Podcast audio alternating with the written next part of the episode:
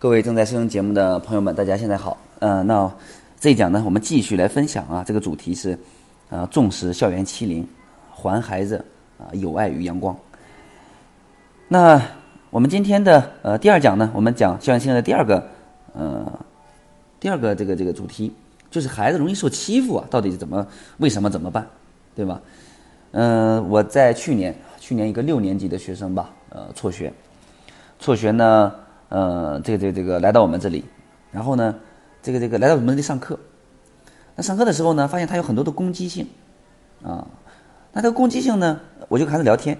我说你为什么啊，这个这个这个呃，总是呢容易跟别人发生这个冲突啊？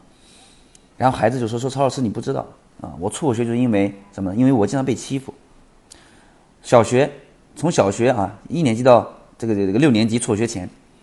班里面有三个孩子经常被欺负，他是那三个之一，啊，然后呢，然后呢，啊，这这个老师也老师也不怎么管，给父母呢，妈妈跟妈妈说呢，妈妈总觉得是什么？总觉得是呃孩子的问题，让他别惹事儿。爸爸呢，爸爸随口的说一句，说啊，这这这这个行，呃，下次我去给你弄死他，对吧？都是这么简单粗暴的回应这么一句，也没有什么下文，所以呢，孩子就在。小学这么几年的这个情况下被欺负情况下，六年级实在待不下去了，选择辍学。辍学以后干什么呢？啊，在社会上跟这个十七岁、十六岁的孩子们在一起，晚上去那什么酒吧，啊，然后呢，呃，有有这个呃打架。他说曹老师嗯打架的时候，他就叫我去，我站一站一个场给三十块钱，啊。所以呢，这个情况说明什么？说明一个啊经常被欺负的孩子，对吧？最后啊。那这个这个选择了一条道路，什么道路呢？啊，走上了欺负别人的这个这个道路。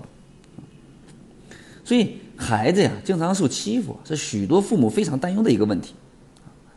啊，那种这种担忧担忧呢，不只是因为这个受欺负的孩子，他他所受的什么身体伤害，他还有一系列的负面的问题啊啊，心理上、情绪上，对吧？啊，学业上、意志上、性格的变化等等等等。那么。为什么这孩子容易被别人欺负呢？那可能存在哪些原因呢？啊，第一个，可能这个受欺负的孩子呀，嗯，他本身呢，他这个这个气质方面，啊，或者这个性格方面，对吧？啊，原因是什么呢？比如说容易表现的啊极度的内向、沉默寡言，畏缩、退让等等等等，就在受欺负的时候，他们通常是啊忍气吞声的，既不跟欺负的讲道理，又不敢奋起反抗。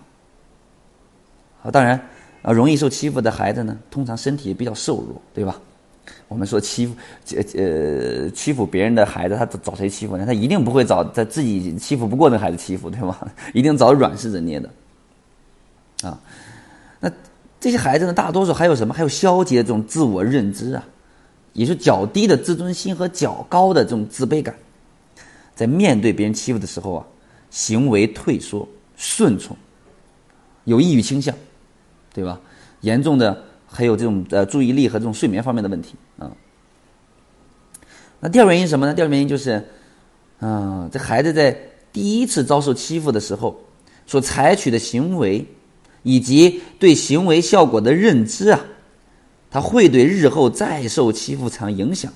举个例子啊，比如说，在第一次受欺负的时候，孩子会选择呃向老师或者父母报告啊。那即使很多时候父母和老师采取了相应的措施，那孩子还会继续受欺负，并且欺负总是来自于同一个人或者同一群人。那这个时候受欺负的孩子通常将。之后的这个欺负行为呢，就解释为什么？解释为我是因为告状而得到的报复。那久而久之，还敢向老师和父母求助吗？所以这样的经历很容易让孩子形成什么？形成我们之前讲过叫做习得型无助的这种心理，啊，导致孩子产生抑郁、焦虑等症状。啊，那第三个呢？什么呢？啊，受欺负的孩子怎么样？一般来说，同伴比较少，朋友比较少。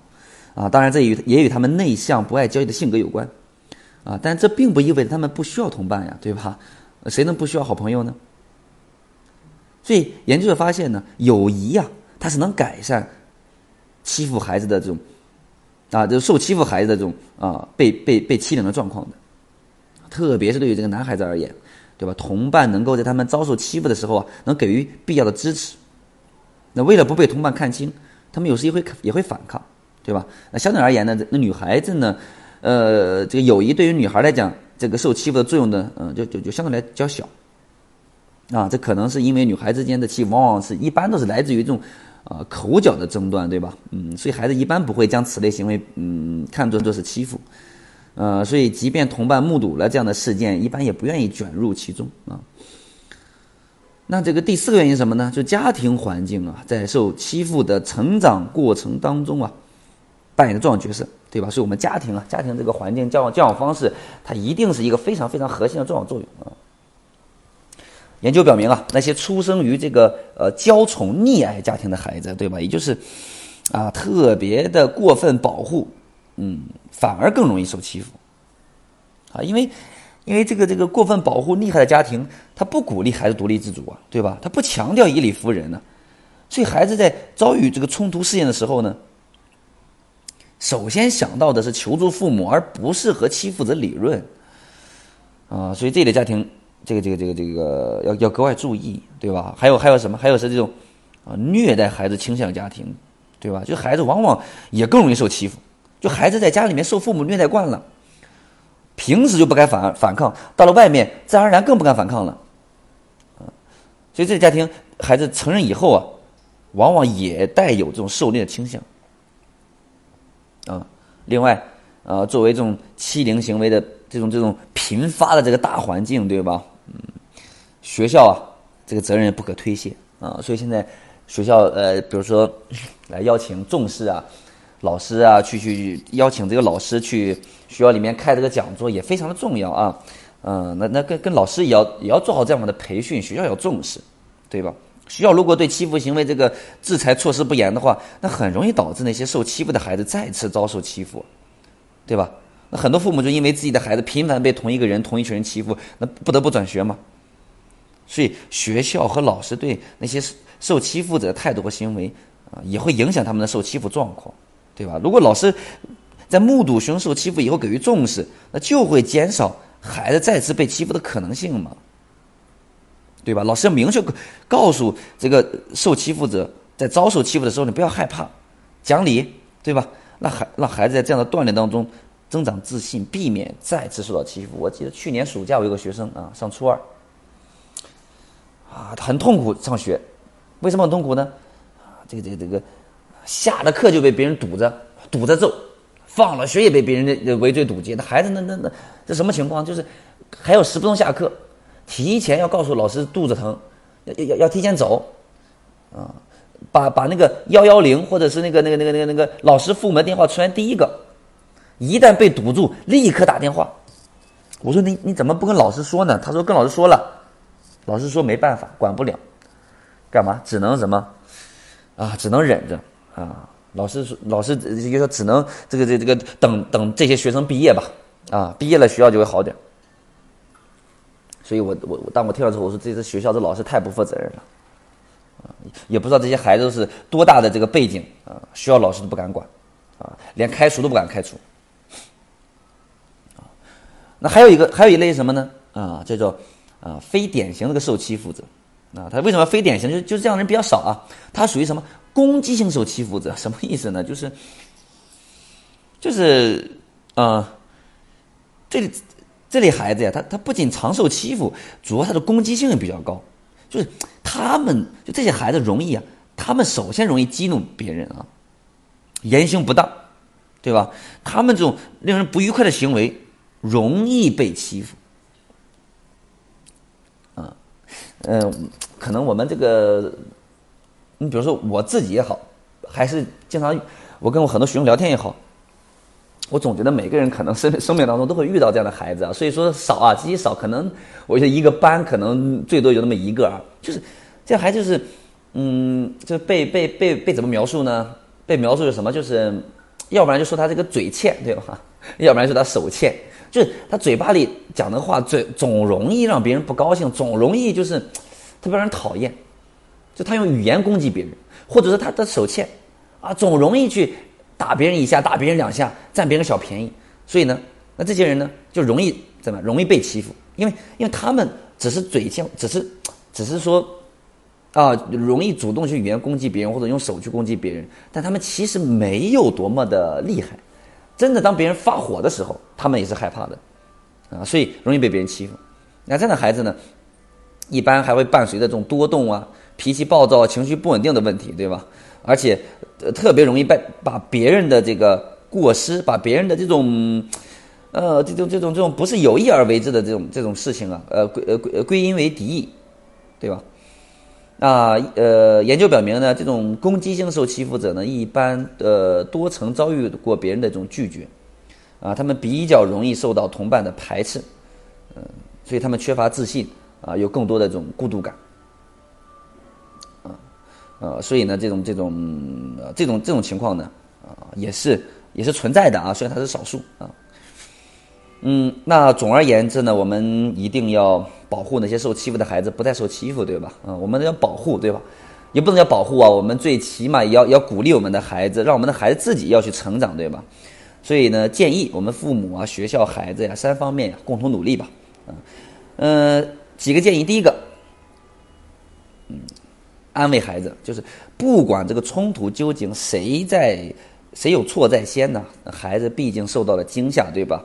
所以家长首先是注意先安抚孩子的情绪吧，啊，呃，让孩子感受到这个父母啊是爱他、支持他的，然后鼓励孩子，嗯，和自己啊一起去寻找解决问题的方法，对吧？所以这个情绪很重要啊，孩子这种负面的情绪，我们首先要关注到啊。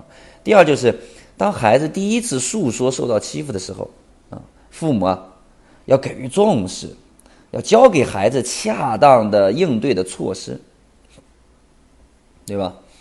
呃，比如说这个这个这个这个这个礼貌啊、关心呀，学会这个协商啊，啊，降低攻击性强的这种孩子的敌意，对吧？那家长也可以呃在家里面设置不同的情景，与孩子轮流充当攻击者与被攻击者，让孩子这种模拟体会不同的处理方式带来的不同的效果啊。同时，家长要注意引导，让孩子掌握这种一些比较好的这种处理技巧啊。要与老师沟通，防止孩子被同一人多次欺负啊。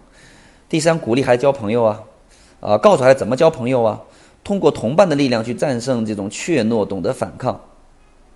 啊，如果孩子持续受到欺负，那就要教会孩子学会反抗啊。比如像这种攻击者，表明自己的态度，坚定态度啊，我不是软弱可欺负的，对吧？嗯，寻求他人的帮助。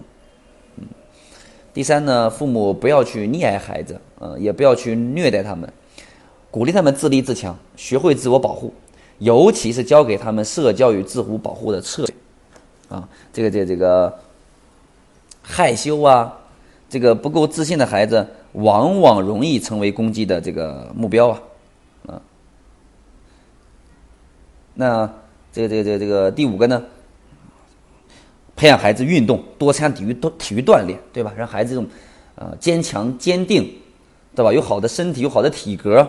有有自信，有勇气啊，啊，第第第六个呢，就是我们学校要树立良好的学学校风气啊，给予那些爱欺负人的孩子也要给予这个惩处啊，对受欺负者给予重视和心理的帮扶啊，所以啊，家校共育，对吧？包括我们社会啊，都是非常非常重要的。嗯，好，那么我们重视校园欺凌的第二个板块呢，呃，这个这个我们就分享这里。啊，总之希望我们，呃，父母、学校的老师和我们社会一起为孩子，呃，共同撑起一片让孩子能感受到阳光、能有爱相处的一片蓝天。啊，我们关心孩子、关爱孩子，啊，减少校园欺凌，让孩子更加的相处阳光和有爱。好，那么我们关于校园欺凌的话题呢，就两讲就到这里结束了。啊，感谢大家收听我们。呃，下一讲下一个主题，再见。